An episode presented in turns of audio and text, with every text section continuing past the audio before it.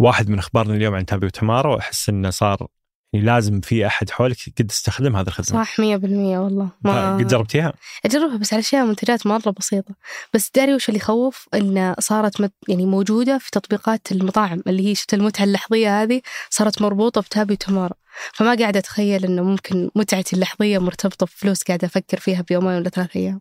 أشوف في تويتر دائما هذا ال- ال- الحرب فيجي واحد يقول كيف تقصد كوب قهوة؟ بعدين يجون الناس يقولون حرام مو كل الناس تقدر تشتري. فيبغون يستانسون. فهل هل الحد بالنسبة لك هو إيش الحد؟ الحد إنك تكون مرتاح. يعني أحس سالفة إنك تستمتع الحين بعدين بكرة شايل هم الفلوس يعني هذا أحس إنه مرة عبء ثقيل يعني. مرة. أتفق والله. أحس إن التقسيط يعني إذا ها ها للأشياء الضرورية إيه. الأصول بيت مأسية هذه الأشياء. 100% 100%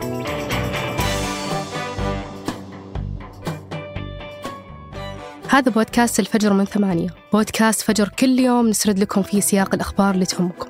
معكم أنا رولا عبد الرحمن. وأنا حاتم النجار.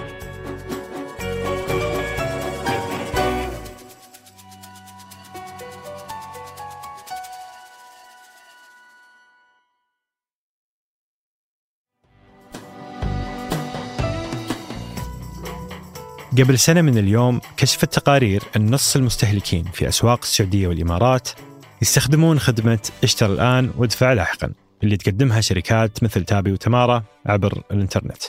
خدمة اشتر الآن وادفع لاحقا هي خيار دفع يوفر للأفراد إمكانيات الشراء على أقساط. العملاء يحددون المبلغ وعدد أقساط السداد ثم يتم تمويل جزء من مبلغ الشراء أو المبلغ بالكامل لهم من خلال الشركة المقدمة للخدمة. أظهرت بيانات من البنك المركزي السعودي ساما أن إجمالي قيمة السلع اللي انباعت من خدمة الدفع الآجل. اشتر الآن وادفع لاحقا. وصلت 8.7 مليار ريال في 2022 وبحسب إحصائيات السنة الماضية بلغ عدد المنشآت والمتاجر اللي توفر الخدمة أكثر من 29 ألف متجر مسجل في 2022 وهذا الرقم مقارنة بنحو 6000 متجر في 2021 منها 23 ألف متجر إلكتروني. أما عدد العملاء المسجلين عند شركات تمويل الدفع بالآجل فوصل إلى 10 ملايين عميل. وهذا الأسبوع أصدر البنك المركزي السعودي قوانين لتنظيم شركات الدفع الآجل. هذه القوانين تهدف أنها تضع قواعد وتنظيم لهذا النوع من الشركات والإجراءات اللازمة لمزاولة النشاط. وبحسب البنك فهذه الخطوة هدفها هو تطوير هذا النشاط وضمان نموه واستدامته وبنفس الوقت العمل على حماية العملاء في هذه المؤسسات المالية وحقوقهم. قبل إعلان اللائحة بأيام أعلنت عدد من الشركات في السعودية عن إلغاء غرامات التأخير عند السداد. فبعض الشركات كانت تفرض رسوم قيمتها 25 ريال في أول يوم تأخير وتتكرر نفس الرسوم كل أسبوعين تقريبا. لكنها ما تتجاوز 150 ريال عند كل تأخير. في السعودية في عدة شركات تقدم هذه الخدمة مثل تمارا اللي عندها شراكات مع أكثر من 1600 متجر وتابي اللي عندها شراكات مع أكثر من 1900 متجر داخل السعودية. مؤخرا أعلنت شركة المعمر لأنظمة المعلومات MIS عن إكمال الإجراءات اللازمة لإطلاق خدمة MIS Pay. هذه الخدمة تقدم للمستهلكين خيار اشتر الآن وادفع لاحقا. وتم الإعلان عن إطلاق هذه الخدمة رسميا من خلال منصة تداول السعودية. وتزايد استخدام خيار الشراء الآن والدفع لاحقا في المنطقة بشكل عام والسعودية بشكل خاص. لدرجة أن الأشخاص صاروا ما يتخيلون أنهم يدخلون صفحة إتمام شراء بدون هذه الخدمة. وسبب هذا الرواج بحسب الخبراء هو قلة الخدمات المصرفية اللي تستهدف الأفراد. فأغلب البنوك تفضل تقديم الخدمات المصرفية للشركات وكثير منها ترفض تقديم قروض إلا في حالة عمل الشخص في القطاع العام. وفي حال أعطت الأشخاص قروض فهي تحط شروط كثيرة حتى يحصل الشخص على مبالغ ائتمانية بسيطة وصغيرة وتكون فوائد.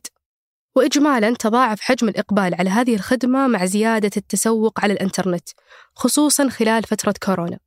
وتشير الإحصائيات أن خمسة من أصل عشر تطبيقات الأكثر تحميلا في السعودية تتعامل مع شركات اشتر الآن وادفع لاحقا.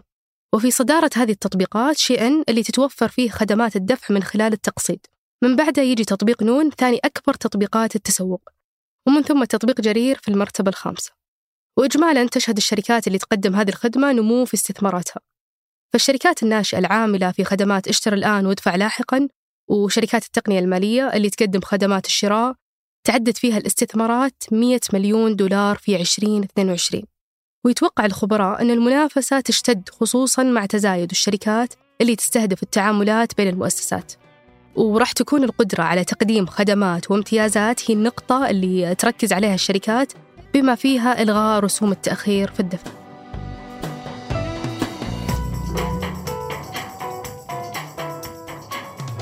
وقبل ننهي الحلقة هذه أخبار على السريع. في طريقها لتصبح عاصمة الألماس في العالم. افتتحت الهند هذا الأسبوع مجمع مكاتب جديد للألماس. يفوق حجمه حجم وزارة الدفاع الأمريكية البنتاغون. راح يكون مجمع المكاتب في مدينة سورات أكبر مجمع مكاتب في العالم. وكانت مدينة مومباي من فترة طويلة مركز صادرات الألماس في الهند. إلا أن مدينة سورات المعروفة باسم مدينة الألماس صارت تهيمن على معالجة الأحجار الكريمة حيث أنه في هذه المدينة سورات يقطع ويصقل نحو 90% من الألماس الخام في العالم علاقة الهند مع الألماس ليست جديدة فهي بدأت عملياتها قبل نحو ست عقود من الزمن وازدادت وتيرتها بفضل الإصلاحات الاقتصادية اللي صارت في الهند في التسعينات الميلادية. ولكن عام 1994 تفشى الطاعون في مدينة سورات وحصل فرار جماعي للعمال. لذلك تعرضت الصناعة لانتكاسة كبيرة. إلا أنهم استطاعوا السيطرة على تفشي المرض وخضعت بعدها مدينة سورات لإصلاح شامل في الإدارة والبنية التحتية. وتعتبر اليوم واحدة من أنظف مدن الهند ومن بين أهم المدن في صناعة الألماس في العالم. وفي السعودية بلغ عدد المشتركين في الصناديق الاستثمارية العامة بنهاية الربع الثالث من 2023 لأكثر من مليون مشترك. بحجم استثمارات يتجاوز 17 مليار ريال. وتوزعت قيم أصول الصناديق الاستثمارية العامة حسب نوع الاستثمار على 13 نوع استثماري. جاء أعلاها أسواق النقد بنسبة 27% من إجمالي قيمة الأصول للصناديق الاستثمارية العامة. وحلت قيم صناديق الاستثمار العقاري المتداولة بالمرتبة الثانية بنسبة 23% من إجمالي قيمة الأصول للصناديق الاستثمارية العامة. وجاءت في المرتبة الثالثة قيم أصول صناديق الأسهم بنسبة 23% أما في الرياض فأعلنت شركة البنية التحتية للسيارات الكهربائية EVIQ هذا الأسبوع عن إطلاق مركز لبحث وتطوير شواحن السيارات الكهربائية. يعد هذا المركز الأول من نوعه في المنطقة وراح يستخدم لاختبار ودراسة مجموعة من أجهزة الشحن والبرمجيات ولضمان استخدام أفضل المعدات والبرامج في هذا المجال.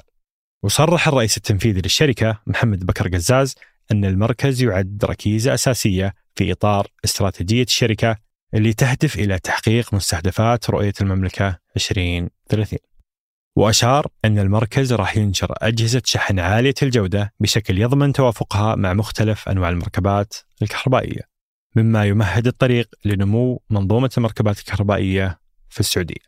وتواصل شركة EVIQ تنفيذ خطتها اللي تتضمن نشر 5000 شاحن للسيارات الكهربائية في ألف موقع استراتيجي بحلول 2030